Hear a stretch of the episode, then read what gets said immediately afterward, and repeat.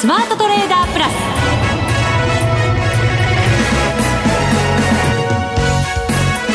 全国のリスナーの皆さんこんにちは。内田まさです。この時間はザ・スマートトレーダープラスをお送りしていきます。この方にご登場いただきましょう。国際テクニカルアナリスト福永博之さんです。こんにちは。よろしくお願いします。よろしくお願いいたします。はい。さて今日の日経平均株価非常にしっかりで終わりました。401円12銭高。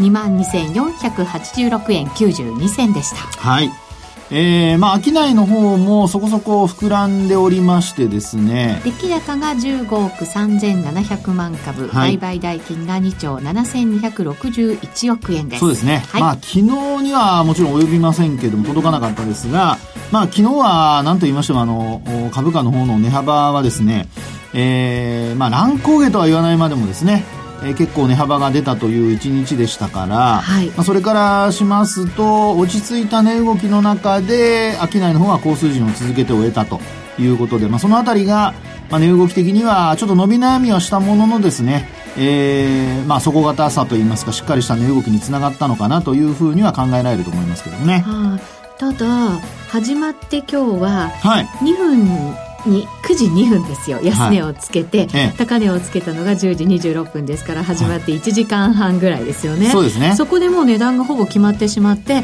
その中での推移ということになるわけですよね。こういう時はですね、ええ、あのー、まあ、日経平均採用銘柄で寄与度の高い銘柄をお持ちの方はあの恩恵を受けているかとは思うんですけど、はい、取引始まったところからもうあの一気に値上がりしてますんでねえー、そういう意味では、まあ、含み損が減ったり、あるいは含み益に変わったりという方もいらっしゃるかとは思うんですが、まあ、一方でですね、あの、日経平均採用銘柄でない、まあ、連動性の薄い銘柄をお持ちの方、まあ、そういう方は、なんか取り残されているというような、まあ、そういうあのことにもなりかねませんので。でも一応東証一部見ても、はい、82%の銘柄が上昇してますし、はい、マザーズなんか今日で5日続伸ですよ。そうですね、ええ、あの一番やっぱりこれまで心配されていたマザーズ指数がまあ、昨日もあの日経平均がこう下落してですねトピックスのあの下落っていう流れの中でえー、マザーズはその上昇を続けてましたからね。そうなんですよね。はい、今週の月曜日も日経平均トピックスは下げてましたけど、マザーズはプラスでしたし、ねはい、そうですね。ですから、まあ、新興市場のその値動きが、あの、まあ、少し良くなってきていると。うん、で、なおかつ、あの、まあ、今お話したように、商いも、まあ、東証一部の方でもそこそこできてきていて、あと、新興市場でもやっぱり物色する銘柄がなんとなくこう絞り込まれてきたような、まあ、そういうことも多少あるのではないかと思いますから、まあ、エネルギーが分散するよりは、あの、集中して、まあ、そこで、あの、なんとかこう、見通しが立つという流れになりますとね、あの、いろいろ流動性を与えてくれるトレーダーの方たちは、積極的に売買を、まあ、できる形の環境になっていきますから、はい、まあ、そのあたりが、ひょっとすると、あの、指数、まあ、特にあの、新興市場のね、マザー指数なんかの、まあ、上昇に寄与してくれていて、多少、その、今日伸び悩んではいるものの、あの、あるいは、あ大きく10月末、値下がりしましたけども、えー、なんとか踏みとどまっているという、そういうところにつながっているのかもしれませんね。はい。1年を通して本当に一大イベントと言われていた中間選挙も終わりましたので、はい、そうですね。この後のやっぱり年末、そして来年に向けての重要な局面にこれから入っていくと思います。はい。テクニカル的にはどんな変化があるのか、後ほど分析をいただこうと思いますので内田さんのその前振りが怖いですね。でですか？ここ聞かなきゃいけないでしょ、はい、よろしくお願いします、はい、さてここでお知らせです。12月1日土曜日福岡博多の福岡ファッションビルにてラジオ日経パンローリング共催マネックス証券協賛のトレードステーションセミナーが開催されます。現役ファンドマネージャー石原淳さんによる講演2019年の相場展望。日米株式市場別戦略的投投資手法さらに B コミ参加と坂本慎太郎さんによる古板機能マトリックスを使った板読み戦略など2019年に向けたトレードに役立つ情報や実践的なトレードツールの使い方がわかるスペシャルな内容となっています。お申し込みはラジオ日経のウェブサイト、イベントセミナー欄から。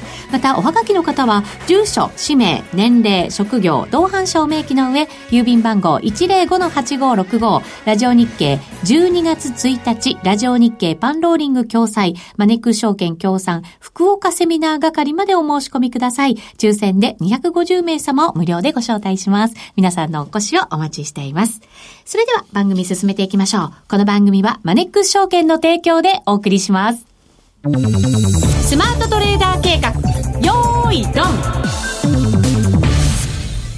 を考えてさあ、それでは、ここからは福永さんにお話を伺っていきたいと思います。はい、日経平均改めて今日は400円以上上げる展開となりました。そうですね。はい。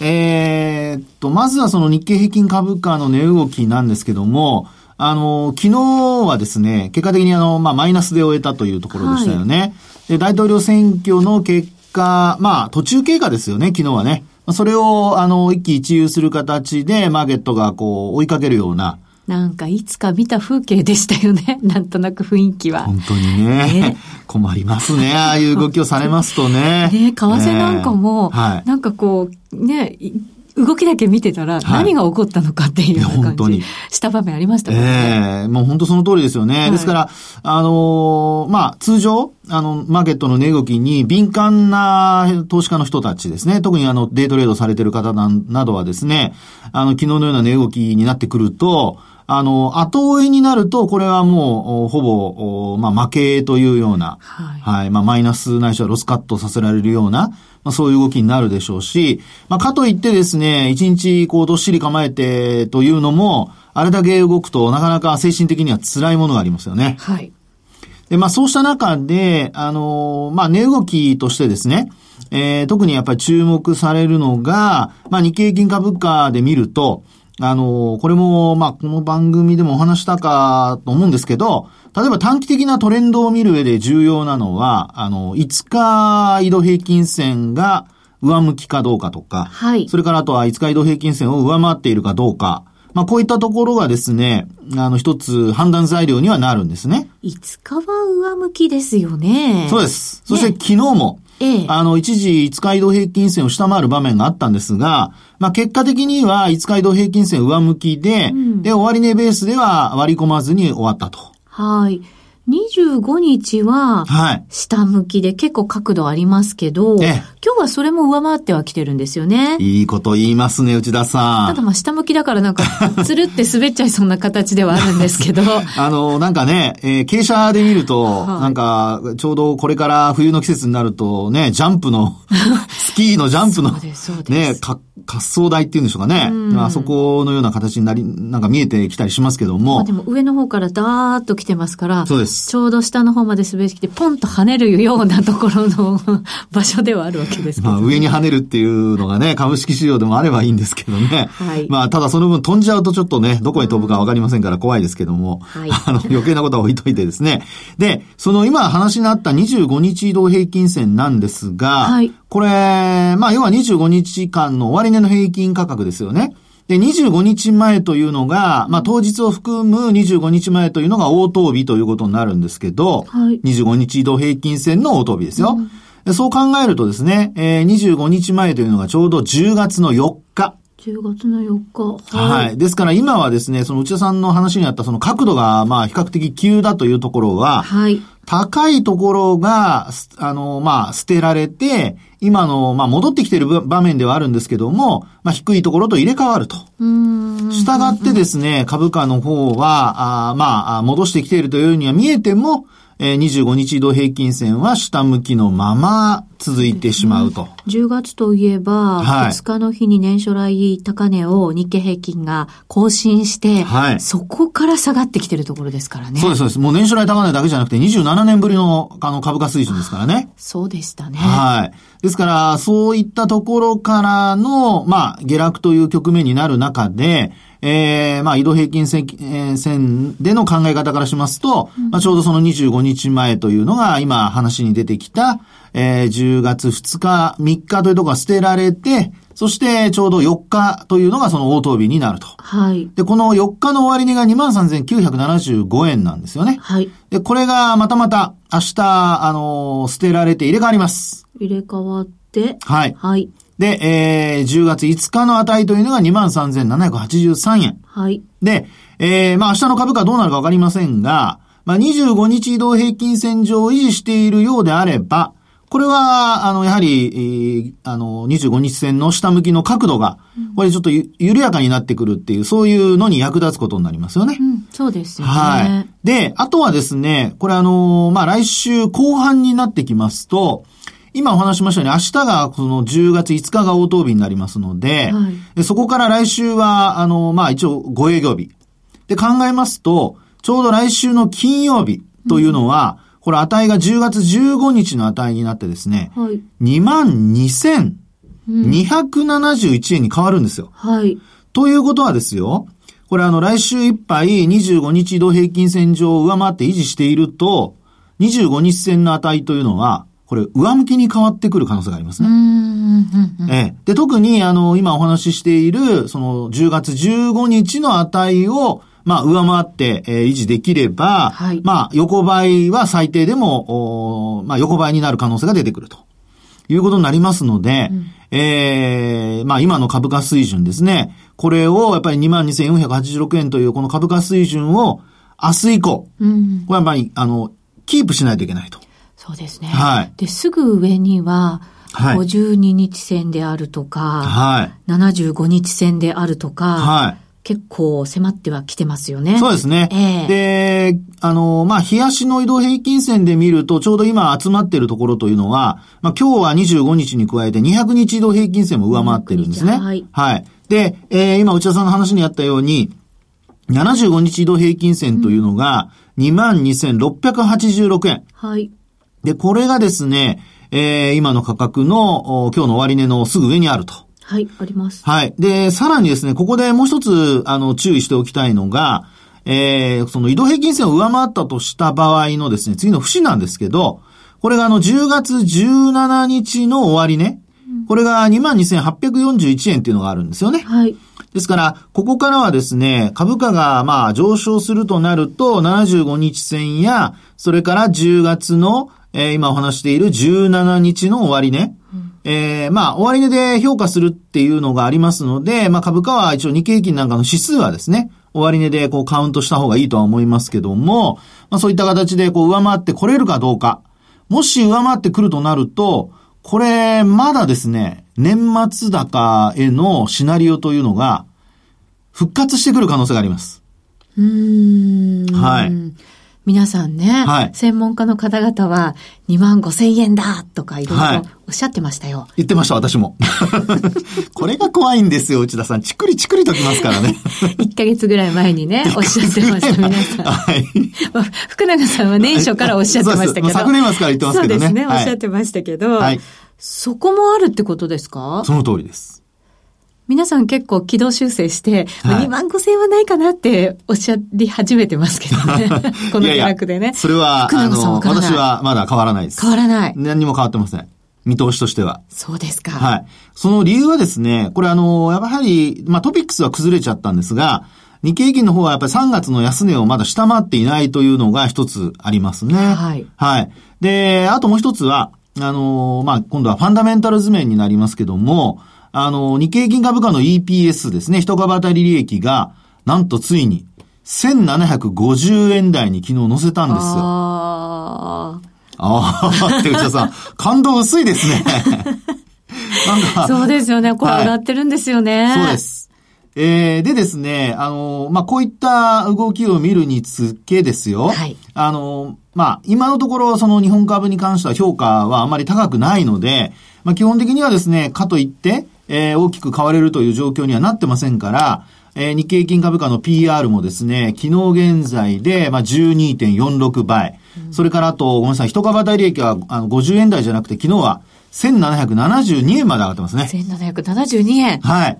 これはもう過去最高水準ですよね。すごいですね。ね、バブルと言われた1989年、90年の水準はもうもちろんとっくに上回っていると。全然違うところまでなんか世界が変わってきてる感じしますよね。いや、本当そうですよね。はい、ですからですね、こういうその、まあ、ファンダメンタルズ、それからあとはテクニカル的にも今お話しているように、えー、戻りが急でですね、水準をこう回復してきていると。はい。えー、戻りの節になりそうな、あるいは止まりそうな水準を回復してきているということから、えー、今お話しましたように、まだ年末高に向けた、あの、可能性というのは、えー、残っているのではないかということでございますね。はい。で、ただそのためには、先ほども話しましたように、やっぱりトピックスだとかですね。そうなんですよね。こちらが戻らないと、やっぱり皆さんの実感としては、うん確かに今日、あの、先ほど内田さんの話にありましたように、82%の銘柄が上がっていると。はい。ですから、一時的には、あ、よかったっていうふうにほっとするんですけど、これがやはり続かないとですね。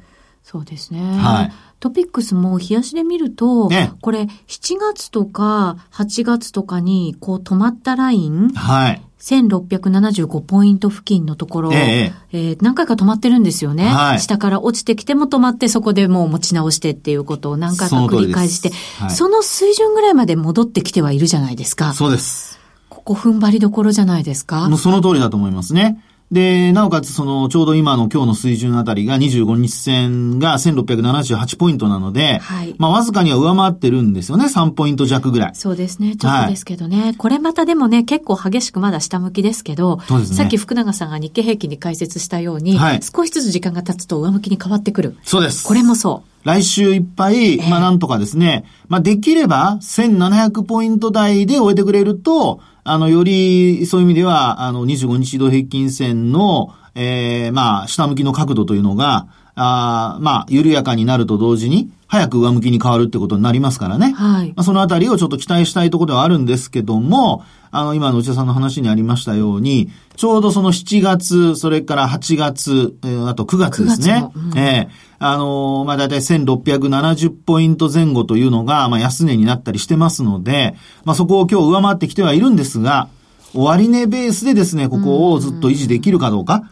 そうですね。中間選挙終わって、はい、これからもちろん、業績にさらに注目が集まるということもあるんでしょうけれど、はい、その他に一体何に注目すべきなんですかね？なんといってもやっぱり FOMC の声明文じゃないですか。あであとは、あの、アメリカの長期金利がどんな風に動くかですよね。はい。えー、一応今のところ3.2%台まで、またまたアメリカの長期金利が上昇してきているので、ええ、まあそうした中でも昨日は、まあに、あの、ニューヨークダウ500ドル以上上がったわけですよね。そうですよね。えー、ですから、まあアメリカの方でもですね、あの EPS の方は、まあ徐々に伸びてきていてですね、あの、ニューヨークダウの PR も、これもウォールストリートジャーナルで見ている限りですけど、えー、だいたい16倍台前後まで、うん、あのー、まあ、その辺に落ち着いてますんでね、はい、割高感というのは出てきてませんから、まあ、そういう意味では、やはりその、こう、月末までこう、決算発表が続く中で、えー、S&P500 だとか、あるいはナスダックだとか、まあ、できれば本当はファング銘柄なんかがね、戻してくれればいいんでしょうけど、もう決算発表、そういったところはもう出てますので。そうですね。えー、ですからまあ株価、あの、少なくとも維持さえしてくれれば、また、あの時間が経過すると、それだけ業績が、あ業業績に対する見方がですね、ちょっとこう良くなってくる可能性もありますので、まあ、あとはトランプ大統領が減税するとかですね、そういうことも言ってますから。ですね。はい。本当ね、材料がないと支えるのも大変じゃないですか。今の値段を保つっていうのも。どうなんですか？さんのおっしゃる通りでございます。割安感がね、はい、高まってきてるとはいえ、はい、そうなんですね。まあ日経平均に関してはね、割安感ありますけど、あの、ニューヨークダウンに関してはそれほど割安とは言えませんからね。なんかね、結構高いところまでやりましたからね。そうなんですよね。あとはまあ時給で、えー、どれだけその外国人投資家の売り越しが減って、で、えー、まあ、買い越しに転じるか。はい。まあ、いずれにしても買い越しに転じてこないことにはですね、上値を打っていくことはなかなか難しいと思いますので。そうですね。ちなみに、はい、東京は、外国人投資家が4週ぶりに買い越したそうです。現物ですよね。現物ですね。はい、先週ですけど。そうですね。はい。ですからまあ今週も、あの、こういった形で反発が続いているっていうことを考えますと、あの、昨日は売り買いおそらく工作はしているとは思うんですけど、ええー、まああ、反発が継続しているっていうことを考えますと、一応、買い越しかなとい。うふうにも期待されますので、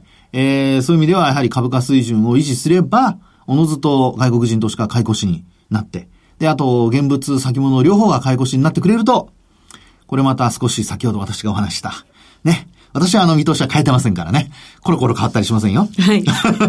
藤田さんの目が、存じ上げております。目がなんとなくの怖い目をしてますけど。いや、そんなことないですよ、はい、一応心の中を探るような目をしてみただけです。怖いないえいえ、また年末に向かってね、お話を伺っていきたいと思います。はい。以上、スマートトレーダー計画、用意ドンでした。日本株投資をお楽しみの皆様。今注目のアメリカへ投資してみませんか？米国株に興味はあるけど、英語だし、知らない企業も多いし、なんだか難しそうだなと思っている方。実はそうではありません。米国株は1株から購入可能。株価は100ドル以下の銘柄が多く、1万円もあれば、あなたも米国企業の株主に。少額から投資でき、始めやすいのが米国株の特徴なんです。多くの企業では、配当は3ヶ月ごとに支払われ、配当金をもらえる楽しみがたくさん。最近は日本でもサービス展開しているアメリカ企業が増えており、日本人にも身近になったことで、米国株投資を始める方が増えています。マネック証券の米国株取引サービスはお得がいっぱい。取引手数料は業界最安水準の税抜きで約定金額の0.45%。業界最安水準の1取引あたり最低5ドルから、特定口座にも対応しており、厳選徴収を選択すれば確定申告は不要。取扱銘柄数はオンライン業界最多の3000銘柄帳。さらにさらに、米国株を初めてお取引されるお客様は、最初の20日間限定で、取引手数料を最大3万円までキャッシュバック。米国株なら、マネックス証券。今すぐマネックス証券米国株で検索。配当金は各企業の業績などにより金額などが変わることがあります。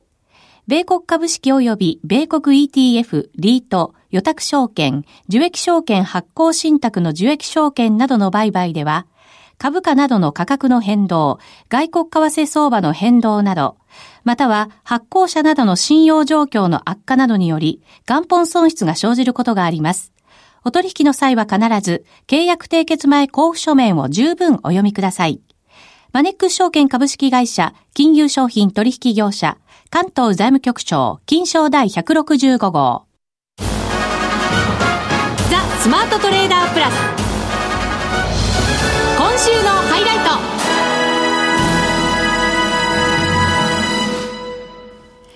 さて、ここからは為替の話を伺っていきましょう。現在ドル円113円69銭70銭となっています。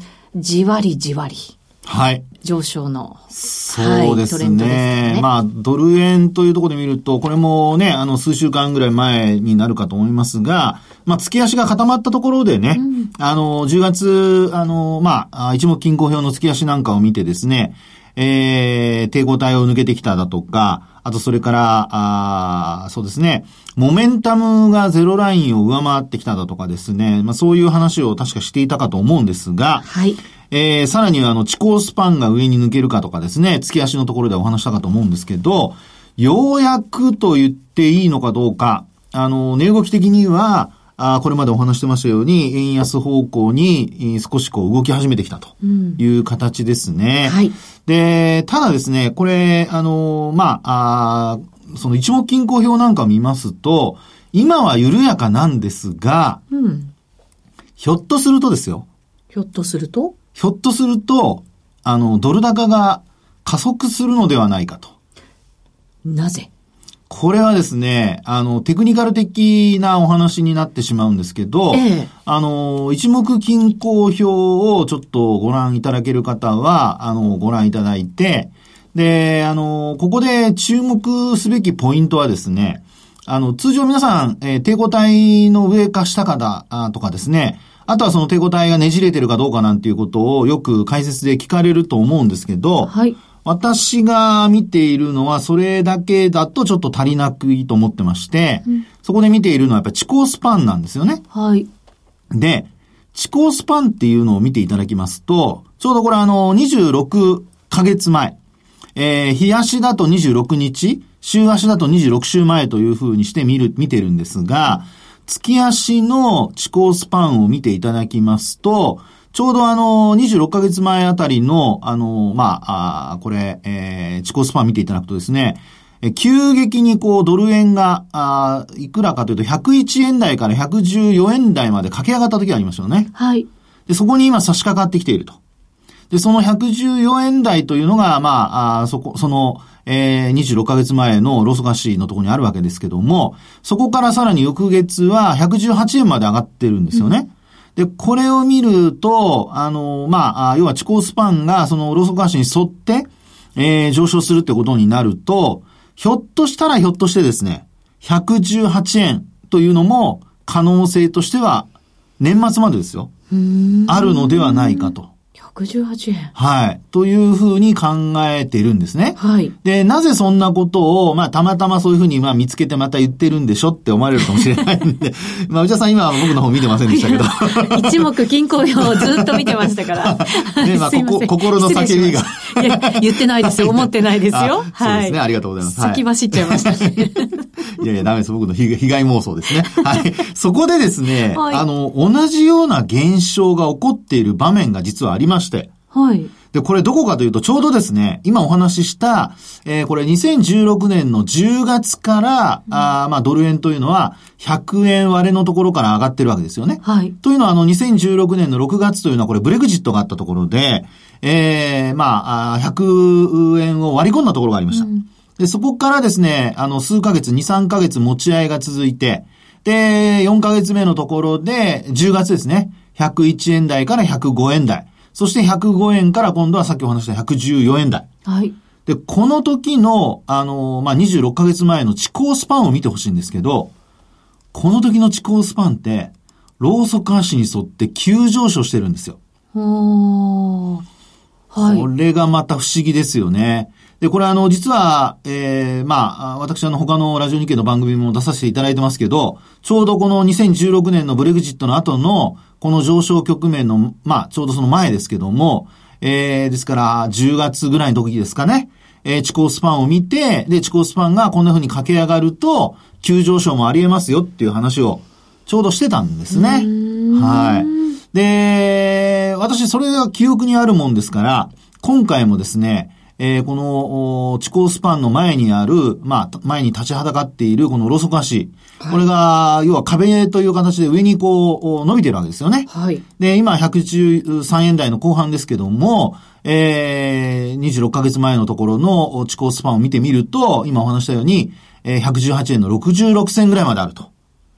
となると、まあ、あと2ヶ月間ですけども、ひょっとしたら、ひょっとするのではないかと。駆け上がるかもしれない。駆け上がるかもしれない。で、これは、あの、逆に言うとニューヨークダウなんかには、ひょっとしたらマイナス要素になる可能性ありますよね。でも、日本株にとっては、まあ、あの、今回の決算発表で、だいたいあの、想定為替レートが、あ110円ぐらいにこう修正してきているところが出てきているので、はい、まあ、そう考えるとですね、こういった、あの、円安というのは、あこれまで以上に、あの、効果としては、あの、まあ、水準が、あ円安に触れる分ですね。はい。えー、効果としては期待できるのではないかと。そうですね。今回の決算発表、ここまで出てるのも、はい。情報修正ちょっと少なめで、据え置きがすごい多いんですよね、例年に比べると。ね、やっぱりその、はい、これからの経済状況とか為替動向をやっぱり不安に思ってるからなかなか情報修正できないという企業が多かったように感じるんですよね。その通りですね。そうすると為替がやっぱり支えてくれるってことは、企業にとっても大きいですよね。そうなりますよね。